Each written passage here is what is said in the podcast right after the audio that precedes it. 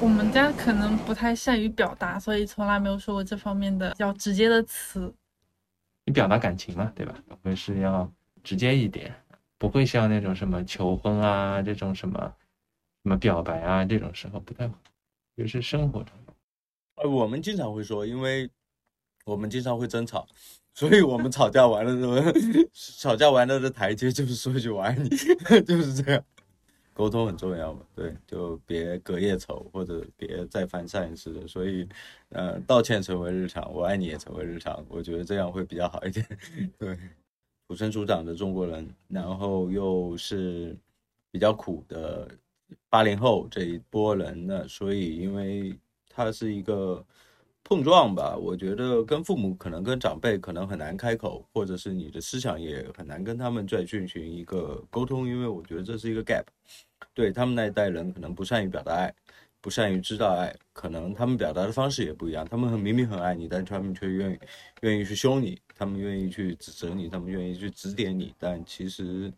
呃呃，小孩出去之后看到更多的世界之后，他的眼界更宽了，但他但你你其实很难去把。这一些你知道的东西再去表达出来，你还是会选择用他们一样的方式。呃，中国就是成年人这边还是没有这个习惯，但是我觉得现在小朋友都很有这个习惯。我身边听说很多男孩子这么暖，他们特别会跟妈妈发嗲，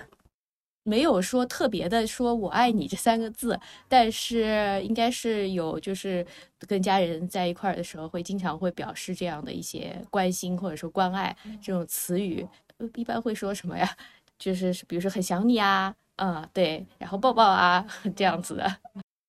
家那位是是法国人，口头语上就非常多的，就是小的那种暧昧的词语，比如说之前养了只猫，然后就是有时候会看见猫会叫喵喵，然后看现在看见对方也会叫喵喵，就是比如说早上上班的时候会说啊啊 love you bye 什么之类的，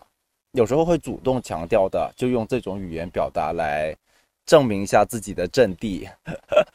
在比如说不能够回家吃饭的时候，啊，会直接说 miss you and love you，sorry about that 什么之类的。会比如说放假的时候，可能我要回家，然后他不愿意去跟我回老家，因为他有自己的旅游安排。那时候就会可能每天就会给对方留言，然后就是就是告诉对方说啊，不好意思，就是这次旅游不能跟你一起这样子的。就其实很多都是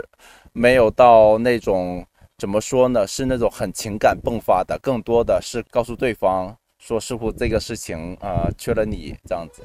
亲密的家人会去表达吗？最近会了，这两年特别是，然后我爸去世了，然后我跟我妈的关系就会更好，然后甚至会在那个家长群里面就是表达一下，就母亲节什么之类的，就会给母亲大人给红包，然后说爱她这样子。